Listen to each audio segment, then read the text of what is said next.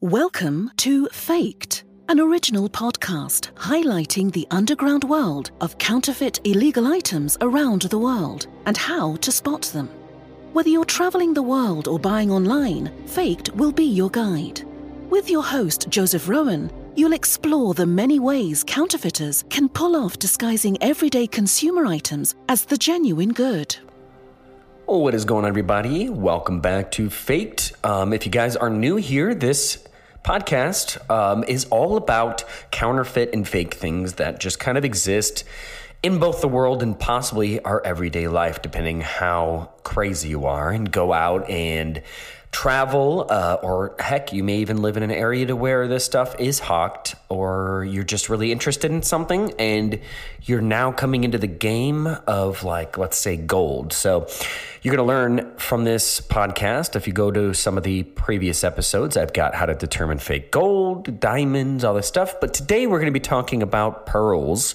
This is something that we haven't talked about, and I'm it was something that I was excited to talk about because it's something I didn't know. I had no like knowledge of, uh, which I'm sure you know a lot of people do have knowledge of them because I would assume a lot of women who enjoy a good jewelry. I don't think pearls are more of the dude side of it. You know, I think a lot of guys like gold chains.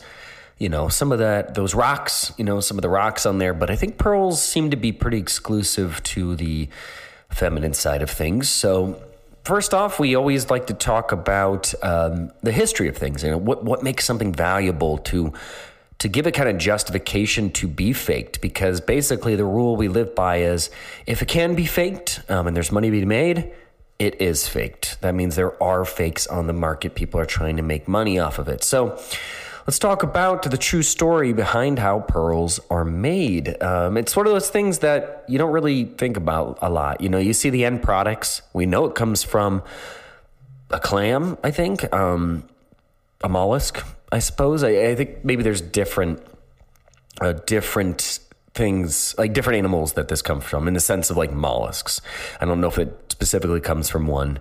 Um, so most most gems we know come from the the bowels of the earth. Okay, made by pressure and heat over a ton of years. Okay, but pearls are the most famous biological gem, and they come from the bowels of mollusks. So Pearl is uh, the word that we use for kind of the shiny creation that a mollusk produces. So, if debris get uh, stuck in a mollusk and they can't flush it out, they coat the debris in their own mother of pearl or shell material. So, when you look at the outside of you know these mollusks, they're they're really shiny. You find them and they're awesome. Like that is called mother of pearl, apparently.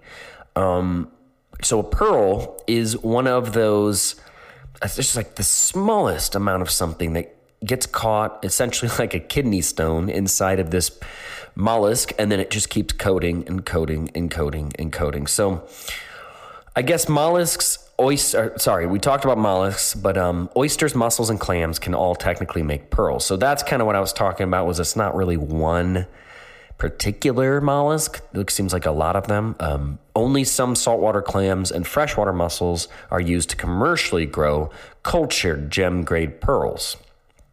Okay, so that's kind of interesting to know that a lot of these um, mollusks are creating these. So it's kind of sweet. So Mollusk made gems. All right. So, unlike most farm pearls, uh, natural pearls often stick to their parent shell as blister pearls. Um, they're also less smooth, but because of their rarity, there's no less value than their cultivated uh, counterparts. So this is kind of stuck on the, I think, the outside of the shell, and they call it a blister pearl. Huh. So mollusks make pearls as a protection against irritations um, that kind of sneak into their soft tissue. So they do so by exuding layer upon layer of a shelling material that they themselves create. For some animals, this material is nacre, so N A C R E, uh, or mother of pearl, as uh, a lot of us call it. So, all the animal is doing is pretty much putting a rind around an intruder, like a grain of sand or a parasite. So, some of those pearls that you may get actually might have a living creature inside of it at one point, like a parasite. So, kind of interesting. Hmm.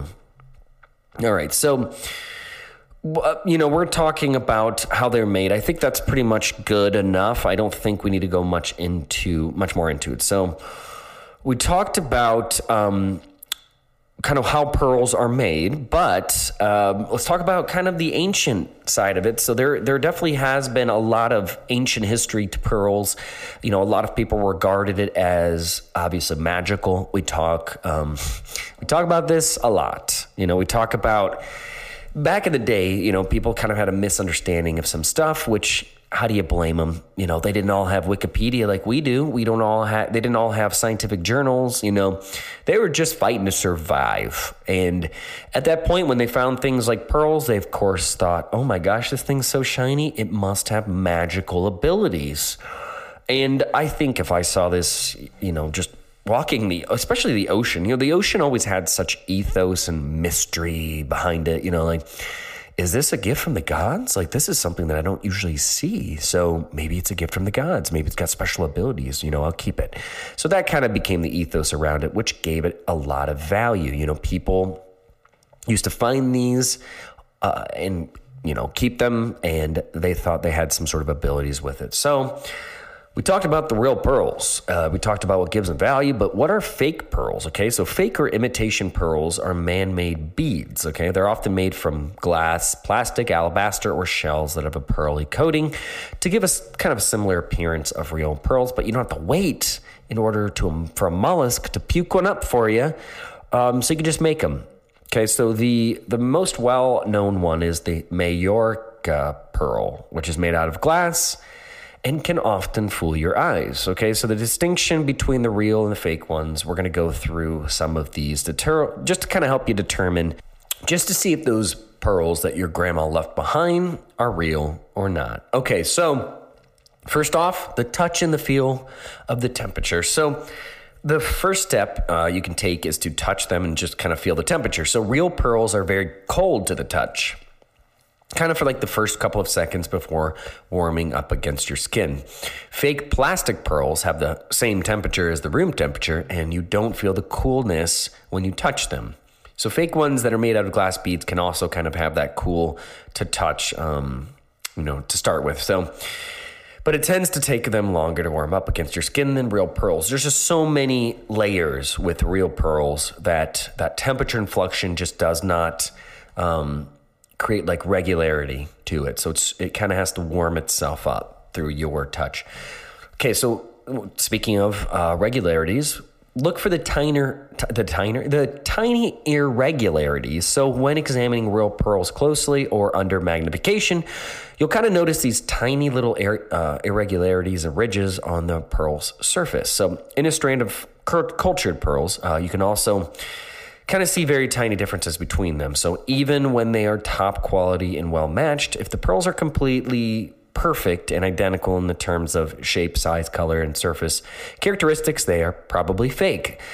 You know, that's the funny thing with a lot of these fake things is actually like the more perfect it is, the easier it is to tell that it's fake. So, uh, cultured and natural pearls reflect light differently than the faked ones. The luster of fake pearls have kind of a glossy look and looks just unnatural. So that's kind of a good benchmark to look at. So, examining the color next, okay? Both natural and cultured pearls often kind of have an overtone, like a translucent color that appears on the outside surface of the pearl. So, kind of just like a shiny layer, and then you can see through that layer and then see the rest of it. So, it's especially noticeable among the fine quality pearls. So, you'll see kind of a hint of pink green over the main pearl color. If you notice the pearls uh, have only like one uniform color and they just lack depth, they're definitely fake. Okay, but it's worth noting that some real pearls have no overtone early. You know, it's kind of always good to determine um, kind of what the spectrum is of what's possible. So um, if you do see something that's oh, it has no overtone. It must be fake. That's not always the case. Sometimes uh, they don't. So that's why we we give multiple facets of this. So next up, we're going to observe the shape. So most real pearls are rarely round. They come in all shapes, including oval, button, near round, circled, coin, uh, drop, and total uh, irregular baroque. So in general, round pearls command a higher price than pearls of their shape, but even with a strand of real pearl necklaces that is perfectly round, you can kind of still see some differences in the pearl shapes.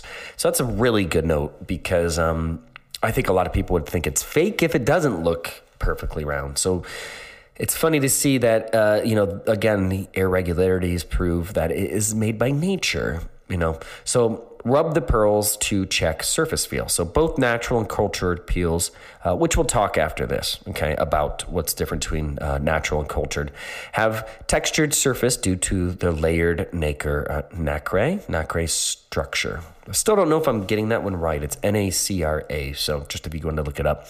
So when you rub the pearls lightly against each one of your front teeth, uh, they kind of feel a little gritty. Okay. You'll find that a lot when we talk about fake things like the teeth and lips and smell. It's such a big part of it. Just a little side note. So, fake or imitation pearls usually feel really smooth or glassy because it's really hard to imitate that grittiness without putting a lot of work into it. And if you're already putting, if you're putting that much work into, you might as well just get the real thing or sell the real thing, I guess. So feel the weight. Real pearls are normally heavier than the fake ones, kind of like a gold kind of thing. Gold's very heavy. So toss them gently up and down in your hand and kind of feel the weight difference. So you can use this method to test those made from coated glass or plastic beads. So the only exception with this weight test, you know, we always talk about the the the cop out is the case of a solid glass bead. They weigh much heavier than natural or cultured bead, uh, pearls. So if it's glass, it's gonna it's gonna weigh more than an actual real one. So okay, so let's check the drill holes. So the drill holes in real pearls are usually very small, whereas those in imitation pearls are very large. So under magnification, the coating around the drill holes of fake pearls is normally very thin and looks like shiny paint.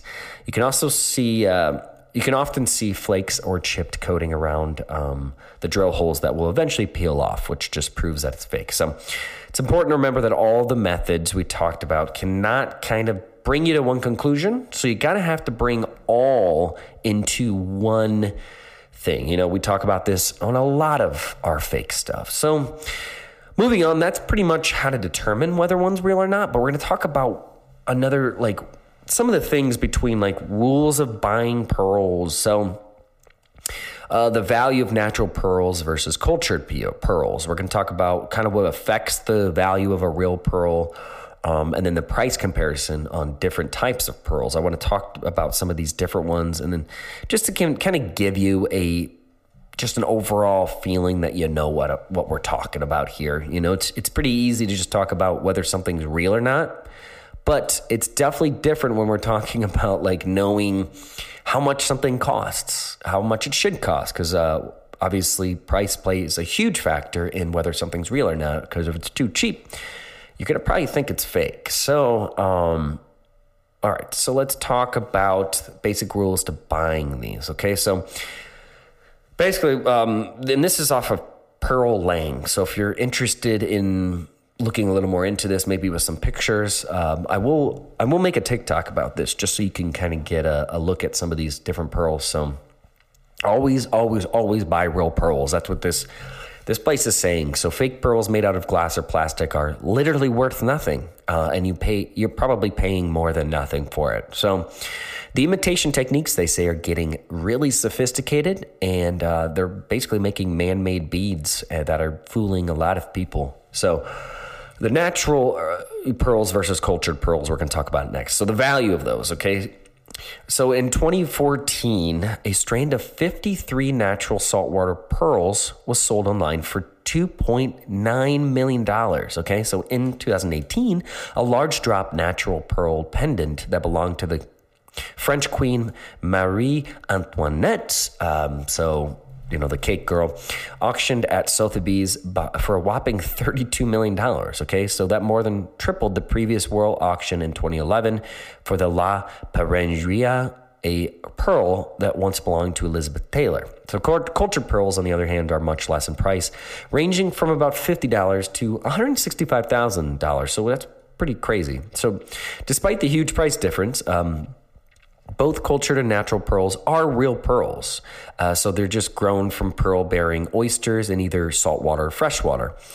But they are the exact same um, process. So the only difference between the two lies in the external irritation that causes a pearl to form inside the oyster shell. So in the, the case of natural pearls, this external intruder may be a grain of sand or parasite which we talked about already, and the pearl is formed completely without any human assistance. So, cultured pearls, the irritant is, is, is either a piece of tissue from another oyster or a bead that is placed by pearl farmers to kind of encourage the growth of a pearl. You just you're just forcing these guys, um, you know, to make their goodies. All right, so we talked about that. So, what affects the value of a pearl? So, if you're wishing to evaluate a real pearl necklace, uh, you have um, you have to kind of know what a fair price is for this stuff. So there's seven factors that affect the pearl value. So shape, color, size, luster, surface quality, nacre quality, and matching. So like the four C's of diamond valuation, the pearl seven factors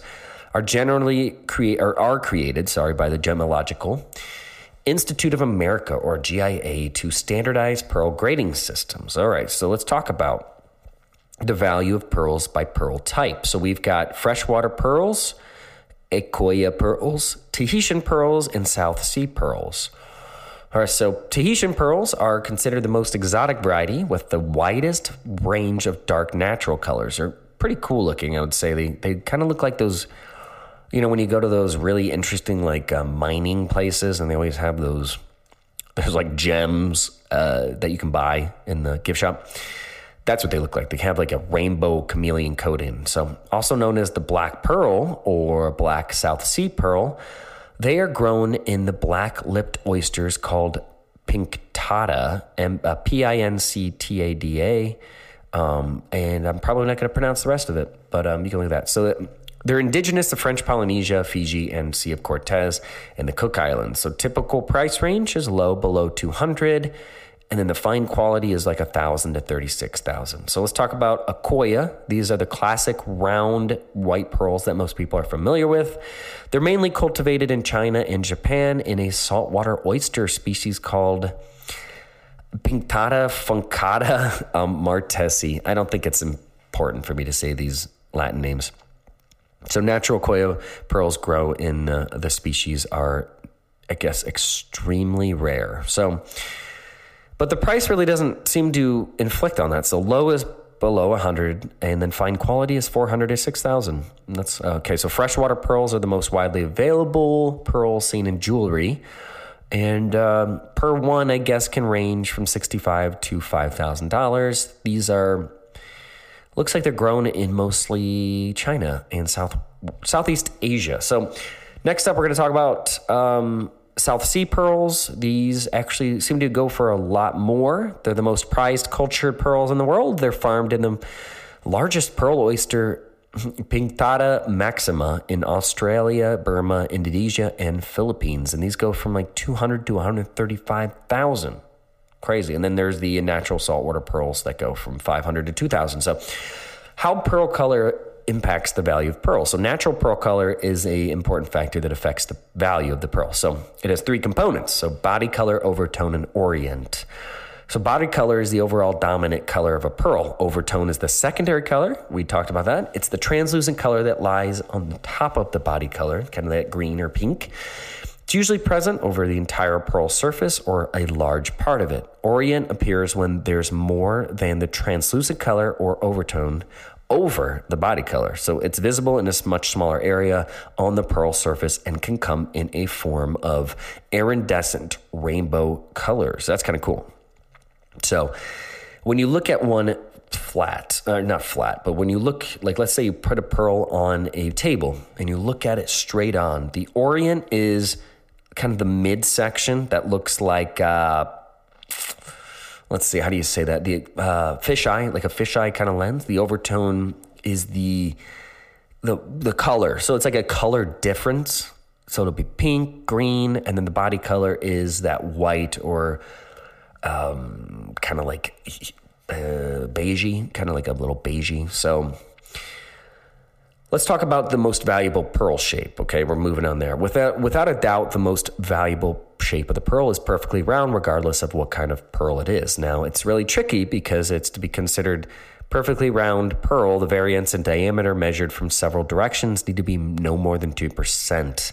So it's very rare to see those. That's why uh, when we talked about the fake ones, when they're perfectly round, they're probably fake. So you got to look at the pearl size. I can get into some of the nitty gritty of this one, but I just think it's kind of it's going to be too much because uh, we're talking about millimeters here, and it's going to be really, really, really lame. So I just wanted to tell you that the the pearl shape is very important, but I really want to talk more about the millimeters. So how pearl luster and nacre um, quality affects the value of pearls. So there's five categories of luster prescribed by the Gemological Institute of America. So excellent is like a bright, sharp reflections, mirror-like appearance. Very good is bright and near sharp reflections. Good. Reflections are kind of bright but not sharp. And then fair, uh, they're weakened and blurred. Poor is dimmed and diffused. So it's kind of good to look at the reflection of that. If you verify how it's re- if it's real, then we can do that. Uh, then we can kind of start verifying this. But it's fake. It's probably going to be on the excellent side, I'm sure, but it's fake, so it doesn't matter. So, how pearl surface affects a pearl's worth. So, as an organic gem, nearly all cultured and natural pearls kind of have the same degree of imperfections, such as bumps, pits, scratches, spots, and wrinkles on their surface. Blemish free pearls are really, really rare. So, the fewer and less uh, visible blemishes a pearl has, the higher its value when all other value factors are equal. So, how matching impacts the prices of pearls? So, if you're judging a piece made with more than two pearls, um, kind of like a, an earrings, necklace, bracelet, you'll want to check how well all pearls are matched in terms of shape, size, color, luster, and surface quality. So, the more uniform the pearls are in piece of jewelry, based on the five value factors, the higher value that piece commands. Okay, so we're going to talk about some of the other things. Um, there's conch pearls, which look kind of sweet. They look like really big, like marbles. And then there's Melo pearls. Um, conch pearls are usually small and rarely round. Most are oval and irregular shaped. The finest conch pearls are typically symmetrical in shades of pink. So they also come in colors like white, beige, yellow. Chocolate brown conch pearls are the rarest, but the ones that command the highest price are the salmon pink tones and saturated pink colors that create a flamingo display of light. Interesting. So a strand of conch pearls can fetch $400,000. And then uh, Melo pearls, um, they're found in a marine, marine snail whose shell is like a scroll. Kind of cool looking. Uh, so if you look that up, it's M E L O, and they're very large and then just one can sell for like $30,000. So that's pretty cool. So, guys, that's pretty much it. I wanted to go through the value. I wanted to go through history, what gives it its value, what are some of the most expensive ones, and how to determine whether it's fake or not. And I think we found out the best way to do that. So, guys, remember with faked items, there are those who purchase them, those that produce them, and those that listen to this podcast. I will see you guys in the next episode. Bye.